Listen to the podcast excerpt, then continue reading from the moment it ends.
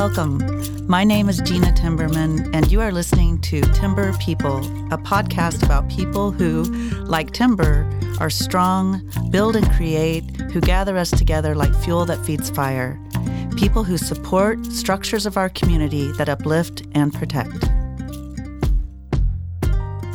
Today is a very special day. I have the great pleasure, the gift of welcoming to the show a friend of mine that I have known for many, many years, since junior high, actually. We were classmates from Mustang, class of 92. Shout out to the Broncos. Welcome, Aaron Seymour. Great, Gina. Glad to be here. It's fun. What I love is, you know, no matter how far away we go, where our journeys take us, you will talk about this. You've been up to Connecticut, playing basketball, on scholarship, you know, working with the business school at Fairfield University, really pioneering a new profession throughout your career. And I'm excited today to talk about your passion too, but no matter where you're going, how long you've been there, you always come home. And that's really important because when I see you, I feel like we've never skipped a beat. Yes, it really is a special place to grow up. And I think we had a lot of special people around us, in our friends, in our families, and in our community. And I always feel like home, right, is where all of those relationships are, you know, relationships to our friends and to the space, and to just our childhood growing up and those formative years and what we screwed up then and laughed about and had fun and learned. But then also as we matured and in some ways didn't mature, and that's good too. Is to just come back to each other. It's the human experience. You know, I was telling someone the other day that we were going to visit on the podcast, and my friend Lori said, you know, you guys should really talk about how close you are. And she really had a point. You know, we had a really, and still do, have a very special class. There are a number of people who married one another within our class. There are people who still maintain very close-knit friend groups. I love seeing on social media that, you know, friends of ours are still traveling and keeping up with one another and even engaging their families with one another with different experiences, and whether it relates to school, sports, or social ways. And I like to say, and I just thought of this the other day, is that we're like the St. Elmo's fire, just bigger. Listen, and I think no matter how much there is social media or other ways and new ways for us to like bring the barrier down of like connecting, I really don't think that's what it's been for our class. I do think that's a few key people more than others. I mean, everybody that we stay in contact with really does, I think, love each other and wants to be in contact, but it's also easy to let life get in the way. And I think this is where you come in, Gina. I think this is where, as people have said on your podcast before, like you're a connector. I think that's what you've always done when we were young, connecting, and you still do to this day. And I think in many ways, and I, you know, we'll talk to our friends, I think they'll agree that you're like one of the few people that were really instrumental in keeping us together, and whether it's class reunions or just people getting together for dinner, or the fact that you maintain those relationships that when we, you know, talk to each other, I catch up on what everybody else is doing too. So it's great. Thank you. That really means so much to hear you say that. You know, that's what reciprocity is really about. That's important in the relationships we have, that cyclical exchange of really giving and sharing. And you know, I know that you have been out there serving as a mentor in the professional world to others. You've had, as we've discussed, mentors for you. And I love that you are participating in experiences that are really engaging you in learning more about poetry, in you know, really exploring the passion for poetry that you have and that you are a part of a community. I know the hat you're wearing for the listeners is the New York City Poetry Festival. And I know you've been to different workshops, and just to hear and to learn about your experiences, it's really cool that you have a community of people that you're connecting with. It sounds like you're sharing with one another, and they're really inspiring to you. I'd love to hear about that. It really is a passion. I think it's a passion that's come on more in the last 10, 15 years than it was that I carried my whole life. I think deep down for me, poetry saves. I think it does that for me. I think it does that for many others. And I believe that, you know, I love running poetry groups. I love getting together and with friends and talking about poetry. And I think it really has a lot to offer that many of us, I hated. I hated being in middle school. I remember sitting in eighth grade, Mustang middle school, talking about the Raven. Right. Or Casey at the Bat, or whatever it was that we had to do at the time for memorizing, or I hated it. I thought it was miserable. But forced creative exercises, isn't that kind of an oxymoron, the forced creative? Well, it's really true, and it's so impersonal. It's so impersonal. And so I think that, if I could grow to do something in the poetry world, while it doesn't need advocates or champions, it speaks for itself in many ways. That's what I would love to do, is just really share with people, I think, what poetry can do and what it's done for me, and just encourage more people to read it, to be with it. It's just one of the many arts, music or other things. But that's one thing that friends of mine and I like to do, is get together and go to poetry events, just as we do concerts and many other things.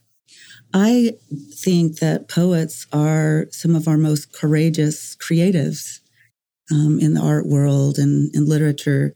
You think about historically people like Alexander Posey, or today's world, the great Joy Harjo, U.S. Poet Laureate, and others. And, you know, there are poets who have really put themselves out there. It's really a vulnerable art to create beautiful words that express position and voice to civil rights, a response to realities, and generally to the world around us. Both Oklahomans you mentioned. And I agree. I mean, that's how I feel. I believe poetry can do those things for society, but I like often to try to bring it down to what it does for me. Mm-hmm. And because it can also feel distant. If I'm reading a poem that is really big and grand and about America or about freedom or about different concepts, I think those are very important and powerful. But for me, it's really the ones that speak to me. It's where, you know, somebody who has lived at a different time, a different language, a different gender, a different set of circumstances, and yet they can say something that really hits me, and it resonates in a way that, hey, it's like I can say, hey, that I've had that. That right there, those words you're saying better for yourself than I have been able to say for myself in a similar moment. And I think that's where it really strikes and hits me. And I think that's one thing it does for me. I think there's three total that I would talk about, and that being the first. And I'm happy to, you know, talk more about any one of these individually. But then the second one is, I think it really helps me reorient my sort of relation to others, to nature, to the world, and to myself. Being able to see differently, I think it brings fresh eyes. It is a creative act. It is also a destructive act. And I think the destruction it does is necessary. Destructing like how we have seen things in the past, or how we see or who we are today, which is one of the reasons why, you know, talk about Aristotle or many others, Plato, who talk about the danger that poets can bring to a society, right? And or can bring to your own self and to your own way that you hold things, that it can really crack that. And I think the cracking is necessary, and can be very powerful and moving. You know, that cracking can be necessary, and sometimes it is really essential to healing. You know, there are three words that come up as I hear you speak. It's that remembrance, that recalibration, you know, of that moment where you just kind of realign, I guess. And then the resiliency, you know, that's a process that it either precedes or really is a reflection of a healing or of the innate nature of cultures, individuals to transcend challenging times and to engage the strongest forces of human nature that have been provided to us by the Creator to get through things. Well said. Very well said. Because once the cracking happens for me and I can start to question how I hold things and how I see myself, that I can also then move into this third stage, which is the imagination, and really able to use the imagination as ways to create and think fresh and differently and weirdly and strangely and beautifully about myself and my relationships with others and how I see the world. And so I think the imagination is just so necessary. I think the world comes fully formed through other people's imagination about how we should spend our time. What does it mean to be a father? What does it mean to work and be successful? How we should spend our time, social media. There's just all the ways in which we could talk about that I think take away from our own imagination. That others, it comes fully formed. Like you don't need to be creative. But then there's a real loss of self. I think that happens in that.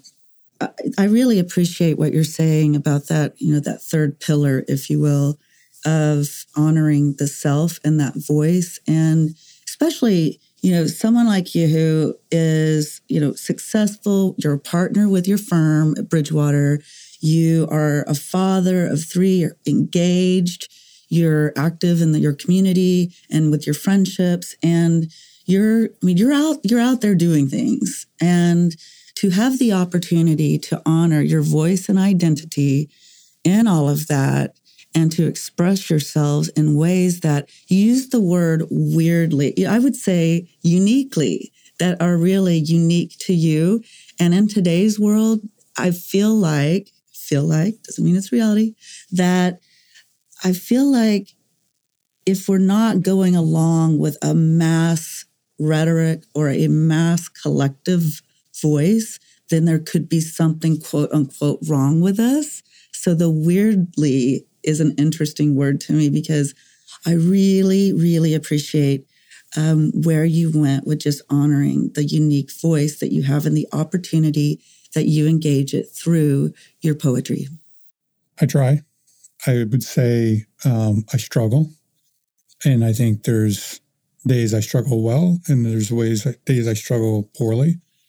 But it's like that. It's a process, never getting to any particular place that I find is very empowering. And weird to me is a very endearing word.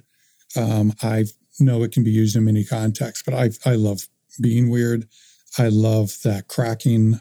I love the unfurling and coming out in a different place that I think is just beautiful, and that we restrict and inhibit so much of that in each other, in our relationships.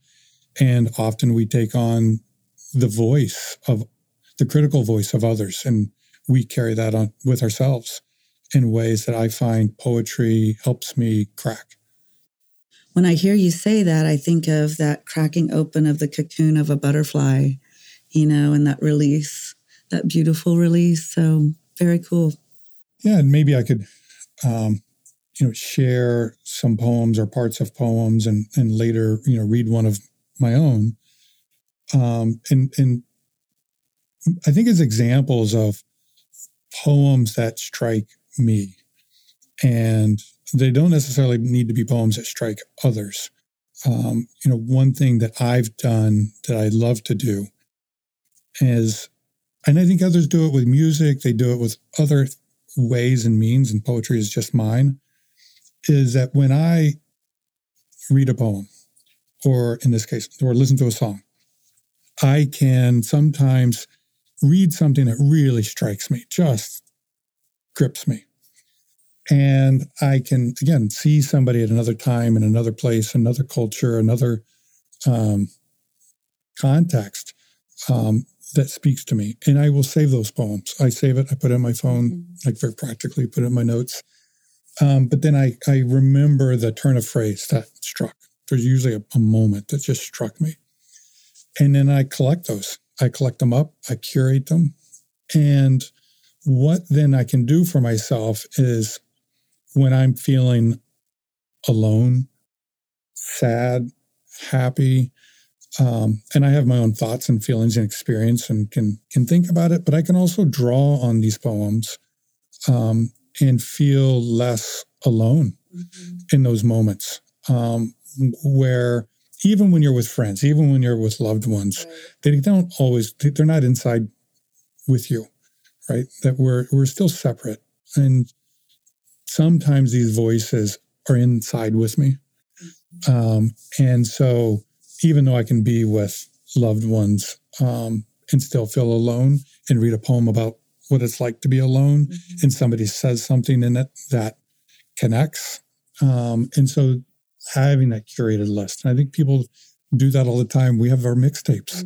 We have our, right, all of these other ways in which we carry moments with us. Or maybe a moment when you heard a song and you remember where you were and what you felt at that time. I do that with poems. I can I can go and draw on those and find a particular day and where I was at that time and, you know, what was I reading. For humans, that shared identity is so important, you know, for Native people, for really all people. And that concept of shared identity, I think, from the human realm is powerful.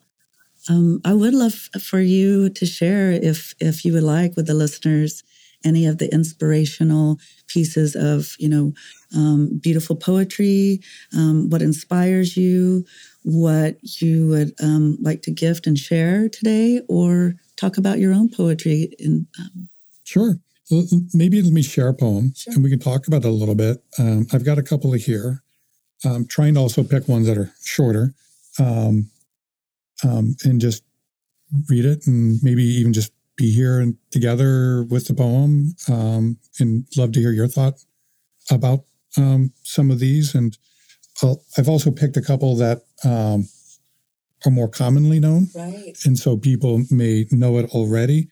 But if one hasn't heard it before, maybe they would really enjoy it. So the first poem is called The Peace of Wild Things. It's by Wendell Berry, a wonderful poet. When despair for the world grows in me, I wake in the night at the least sound, in fear of what my life and my children's lives may be. I go and lay down where the wood drake rests in his beauty on the water, and the great heron feeds. I come into peace of wild things who do not tax their lives with forethought of grief. I come into the presence of still water, and I feel above me the day-blind stars waiting for their light. For a time I rest in the grace of the world and am free. That's beautiful. I love that play on the word peace of wild things, or peace, P-I-E-C-E, P-E-A-C-E, because it's really, can be interpreted different ways. It's really interesting. I love this poem. It's a poem that I can carry around at times. I have three children, and can carry around sometimes the despair for the world that grows in me. right? As I think about my children and my children's lives and what that will be like in the world, and can have anxiety. Like, I feel that moment. It's real. And just this poem is, you know, just being in the world, you know, go lie down, right, where the wood drake rests. To me, finding peace, right, of wild things, we're not trying to change it. We're here in it, and it can be beautiful. And the serenity of the unknown. You know, how many times have people stood on a harbor or on a beach, and you can look in one direction, standing in the same place, there will be concrete castles or hotels or, you know, Manhattan, and you turn around and you look out into the water, and it's a whole different perspective that you're not there, but it's calming, and yet it's still unknown. So that serenity and the potential. And really, it speaks to a sense of optimism and faith that where you're standing, there's so many different, you know, ways of looking at it. Beautifully said. Yeah. And I think it's one, that's a poem, too, that many people can identify with. And there's many out there like that. They're not all deep, metaphoric, impenetrable poems. You know, they're things that we can fold up and put in our pockets. Right. So maybe another one? Yes, please. And this one is very different. It's another poem I carry with me and take out. And sometimes when I say carry with me, not only will I carry it on my phone and I've got thousands and thousands of poems on my phone that I carry and keep with me, but I will sometimes write it down and I will put it in the back of my phone case and pull it out. And I love having the physical... Right. A piece of paper, the physical poem. So this one is called Lake and Maple. It's by a wonderful poet, Jane Hirshfield. She can be very zen-like in her poems, but also can have a lot of passion. I want to give myself utterly to this maple that burned and burned for 3 days without stinting, and then in 2 more dropped off every leaf. As this lake that no matter what comes in its green-blue depths, both takes and returns it. In the still heart that refuses nothing, the world is twice born, 2 earths wheeling, 2 heavens, 2 egrets reaching down into the subtraction. Even the fish, for an instant doubled, before it is gone. I want the fish. I want the losing of it all.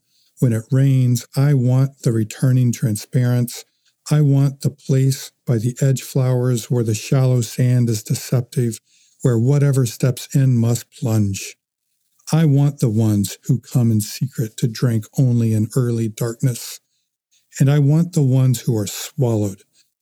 I want the way the water sees without eyes, hears without ears, shivers without will or fear at the gentlest touch.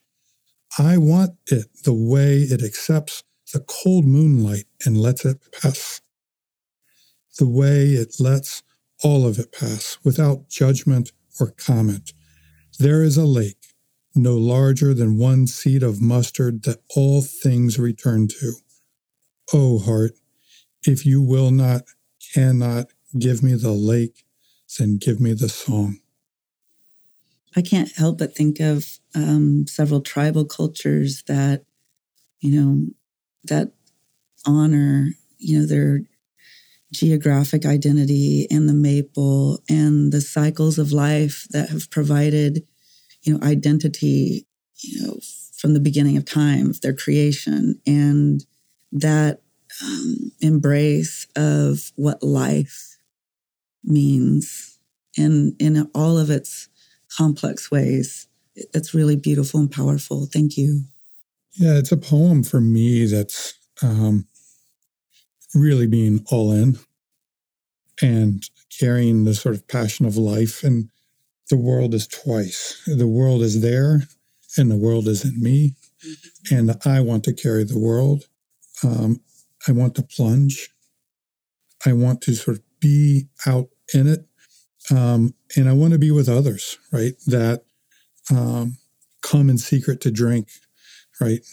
Who are swallowed, right? The way, but doing so without judgment, right? Without judgment in the way the cold moon light shines and lets all pass.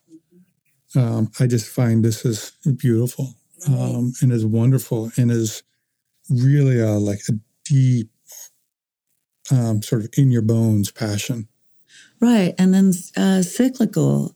I mean, the way cells renew, the way a day renews with the cycle of the moon, the cycle of the day, the cyclical experience of the past, the present, what the future has to bring, the continuum of our experience and the continuum of life.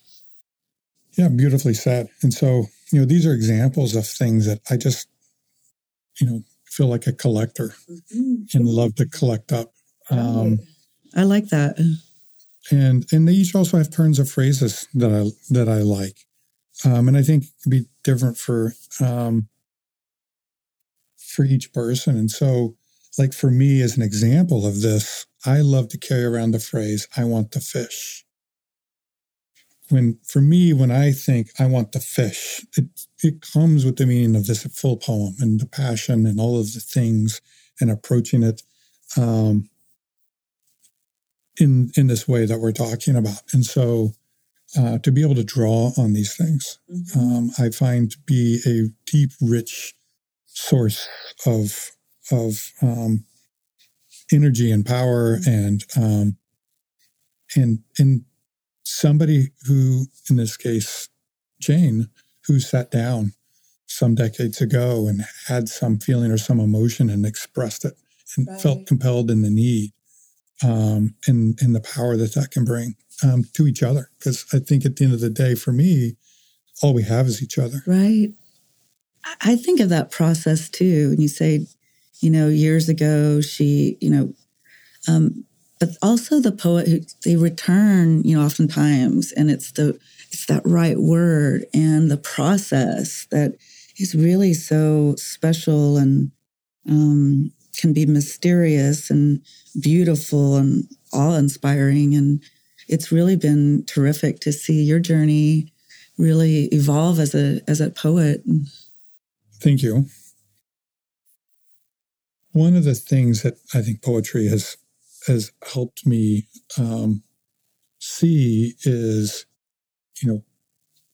my own creativity and my own imagination as something that I used to squeeze out and critique and not let come through. And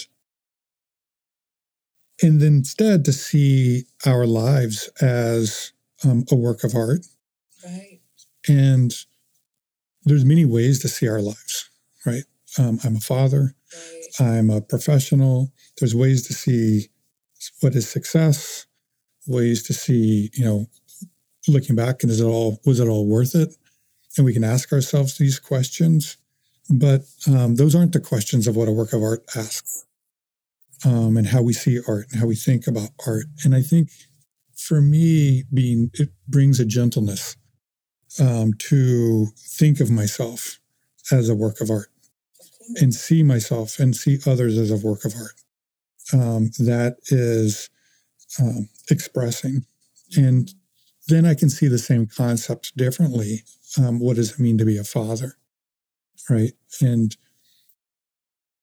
instead of bringing in what the world, I think, has given me in my community, in my space, and it's not that it was wrong or bad, but it's just a way of seeing what it means to be a father, that then one can think differently and express and create and really see oneself differently and more lovingly and more openly. That gives space. Well, oftentimes the language that we have to express ourselves in our society today really lends to creating labels or silos of identity. And I think we really are dynamic as human beings. And I really appreciate what you're saying and honoring that. So maybe I'll share one I more. Would love to hear another, and I want to hear one of yours as well, please. We will. This next poem, it is on its surface. I think it speaks to the reader, but it is one that some may find a little more impenetrable. But I'd love to talk about afterwards what does it mean to me, and but I think this is a great example of a poem that I just really love to carry around. It's called The Poems of Our Climate. It's by Wallace Stevens, I think one of the great American poets of all times. Clear water in a brilliant bowl, pink and white carnations, the light in the room more like a snowy air reflecting snow, a newly fallen snow at the end of winter when afternoons return, pink and white carnations. One desires so much more than that. The day itself is simplified. A white bowl, a bowl of white, cold, a cold porcelain, low and round, with nothing more than the carnations there. Say even that this complete simplicity, stripped one of all one's torments, concealed the evilly compounded vital eye, that made it fresh in a world of white, a world of clear water, brilliant edged. Still one would want more. One would need more, more than a world of white and snowy scents. There would still remain the never-resting mind, so that one would want to escape, come back to what one had been so long composed. The imperfect is our paradise. Note that in this bitterness, delight, since the imperfect is so hot in us, lies and flawed sounds and stubborn words. It's a beautiful poem. Thank you. It's a poem that I return to often. You know, the real phrase in there that catches me, and I think that catches most who sit with it for a little while, is the imperfect is our paradise. I think that's so beautifully said. And I love the imagery in the poem. Right. The imagery in the poem, it comes in three sections. The first section where it was talking a lot about the water, the bowl, the carnations, the snow, the air, really is describing, you know, like Zen flowery arrangements. It's this moment of Zenness. It's this stillness. It's the oneness of everything. And many people can interpret that differently for themselves. But to really, in a moment of Zen, in a moment of, for some people, it might be heaven, it might be nirvana, whatever these things may be, things are still. They don't move. They don't need to move because they're in this moment of perfection. But then what the second part of the poem says is, even though that may strip you of all your torments, to be in that place, that there's something lost, and the loss is the vital I. You disappear, the self, who you are, in that full oneness. Because if you are one, there's not another. There's not yourself. There's just the one. And he's saying, man, it scares me. Yeah, well, it's saying that scares me. Right. Well, and think about what happens when you see that beautiful billowing snowflake floating, you know, angelically from the sky. And what happens when it hits concrete? What happens when it hits the ground, you know? And also think about that beautiful bowl. You know, that bowl wasn't always a bowl like the snowflake. It had to be fired and manipulated and has gone through heat and the process by which it seems to be perfect.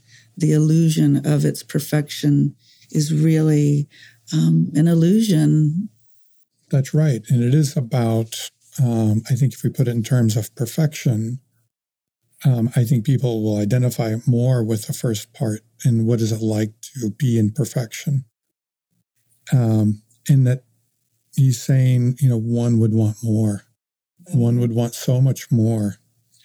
The never-resting mind. that's been so long composed. But don't worry, the imperfect is our paradise, right. Not the perfection. I love that. You don't need to be, perfect, or be in a perfect circumstance, or be in a perfect marriage, or be in a perfect right. company, or be in whatever it may be. The imperfect, the imperfect, right? It's right. really the imperfect is our paradise. And what do right. What do we do with that? And the imperfectness of this, it's so hot in us. Yeah. It's the imperfect is so hot in us, and our flawed words and stubborn sounds as we go about life doing yeah. what we're doing, to embrace it. Right, right. I appreciate that. I think the listeners will too. I'd love to hear one of your poems. Sure. This poem I'm picking is a poem that I wrote when thinking about, it was 2 weeks after, maybe 1 week after graduation. I got in my car and I left. I left for Connecticut, but I think broadly it's fine just to leave it as I left. And so this is a poem I think I wrote when thinking about that. It's called Once Held. I untie that line, dreams in my hand, now drifting from what steadfastly fastened. I haul the halyard lines in my hands as they burn, set course to where. I look to the night sky, she doesn't look back. The empty sheet, the tiller, asks nothing of me. They long for prevailing winds. The fire within burns in my eyes, running lights. Ancestral star guiding my way to where. I'm cut adrift from life as planned. Whip the end. Hell is life in place. For my mind is the sexton of this night sky. My voice, the gale, my ears, the tolling nuns, my morrow, my map.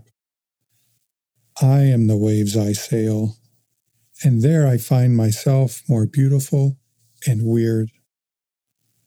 Full and I am unmoored. That's beautiful.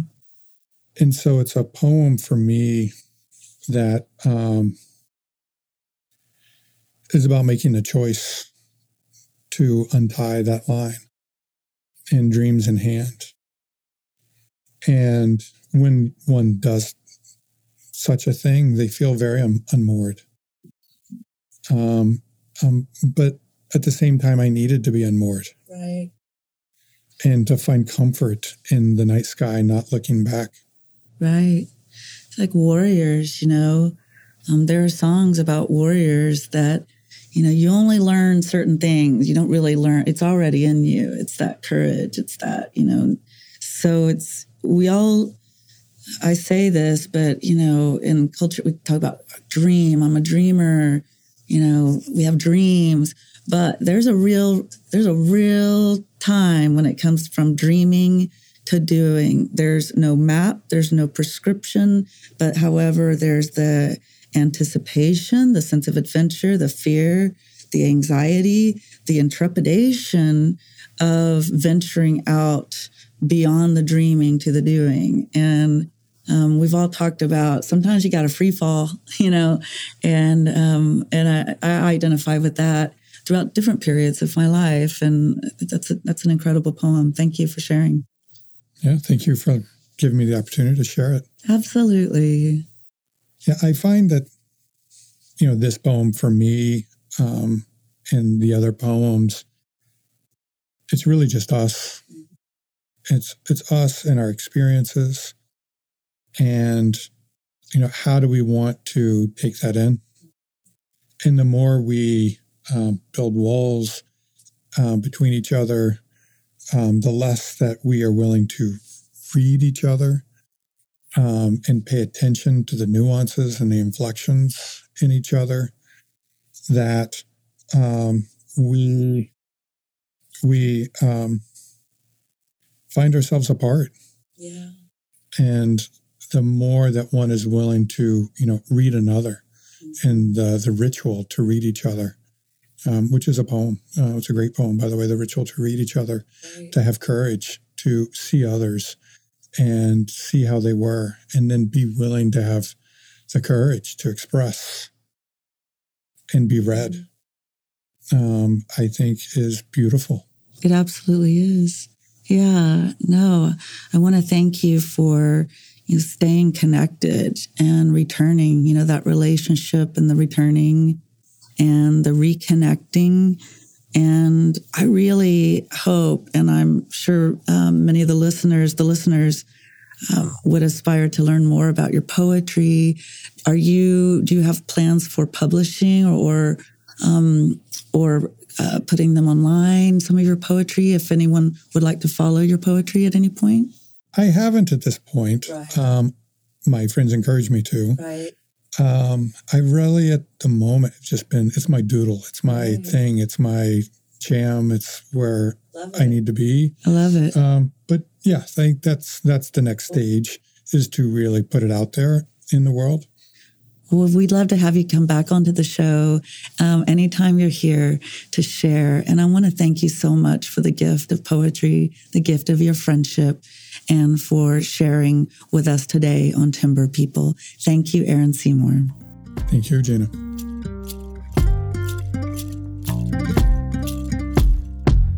Yakoki, thank you for joining us. Timber People is brought to you by the Possibilities Podcast platform.